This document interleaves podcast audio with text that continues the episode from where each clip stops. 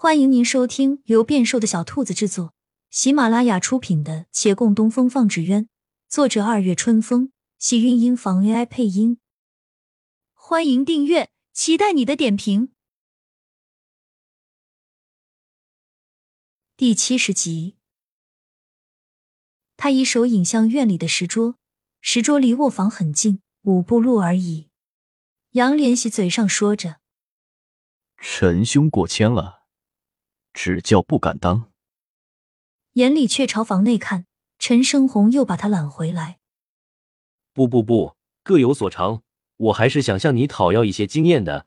哎，你就不要担心里边了，放宽心，我二大爷的医术绝对不比先前你请的那些大夫差。何况那不是还有少奶奶在里面照顾着吗？少奶奶就是再愚笨，也是他妻子啊，定会全心照料的。杨连喜半推半就与他坐在了石桌前，看着那房门重新关紧，也只好收回注意力，有一搭没一搭的聊着天。心不在焉聊了半晌，他有些按耐不住了，明里暗里示意了好几番，对眼前人旁敲侧击的表示：“你怎么还不走啊？”陈生红今天脸皮特别厚，对逐客令全当看不见。他二大爷不出来，他今天就在杨家待定了。他笃定杨连喜不会与他明面上闹翻，只要自己今天在这儿坐着，里面的人就有生机。只是这主意没打多久，外面有人来传话，县令要他走一趟衙门，立刻马上。杨连喜当即就喜了，已做好了恭送的手势，却见那人站起后又坐下，对来人道：“我没空。”杨连喜惊呆了，大门外的衙役们也惊呆了。以往我们大人召陈掌柜，他可是随叫随到，有时候不叫也到。今天是吃错什么药了，这么横？这叫心虚，他不敢出来。要不然，你们跟他提一下山匪，你看他怕不怕？衙役瞪他一眼，又向门童道：“再传。”门童于是又来叫人，且当真说了“山匪”二字。陈胜红的手一抖。心思瞬间凌乱，他踌躇半晌，强作淡定。我已说过，现在没空，晚一些时候我会亲自去找李大人。门童又去了，这一回很长没有动静，大概衙役们已经走了。陈生红暂时松口气，假装没看见对面的人牙齿痒痒的表情。又待许久，那门童却再一次前来，上气不接下气道。李大人亲自来了，在门口候着呢。两人都慌了神，杨连喜立马起身：“快请人进来。”小的请了。李大人说：“只是要找陈掌柜，就不进来叨扰了。也特地叮嘱让咱们杨家的人不必出门迎他，他只叫我递一个字条给陈掌柜。”门童说着，将一个叠起的纸笺交到陈生红手中。陈生红接过指尖，颤颤巍巍打开，一行小字：“兄若自行认罪，定从轻处罚。百年基业不易，万莫一时糊涂，以致身败名裂。”他收起指尖，闭眼一叹：“到底是自作孽，不可活啊！”他的目光瞥过紧闭的房门，那张苍白的脸还浮现在眼前。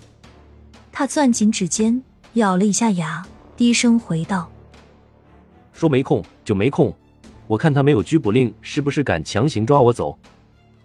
李慕言听到回话，眼睛都瞪圆了。若不是他饱读诗书，此时怕是要怀疑这人的魂被谁给换掉了。他徘徊了片刻，又递进去一个字条，另有一个红木雕花牌。陈胜红瞧见那木牌，神色陡然变了。拘捕令。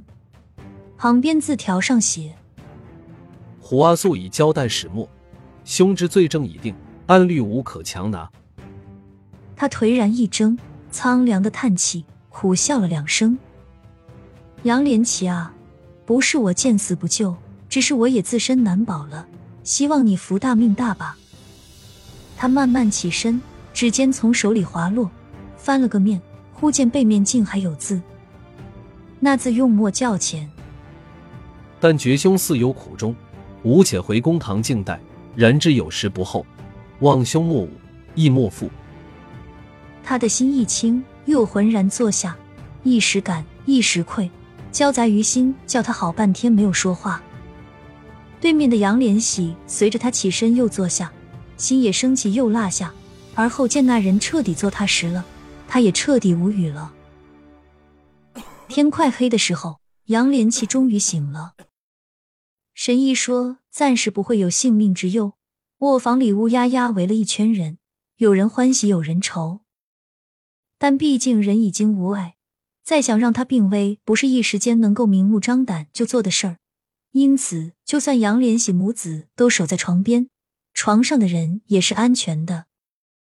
陈胜红放下心来，又不禁苦笑：病秧子躲过一劫，他的劫恐怕是躲不过去了。沈芊芊一贯见他没好脸色。今日却对他感激涕零，恨不得倾囊相助，但他什么忙也帮不上，只能唉声叹气。反倒是陈胜红临走时还要费心提醒他：“我二大爷给你的东西收好了没？”你是说那个发黑的银针吗？我收好了，但他给我这个做什么呢？验毒，查毒药来源，查是谁购入，查经过谁手，留证据。让元凶狡辩不得，这个还用我教你吗？亲亲小耳朵们，本集精彩内容就到这里了，下集更精彩，记得关注、点赞、收藏三连哦，爱你！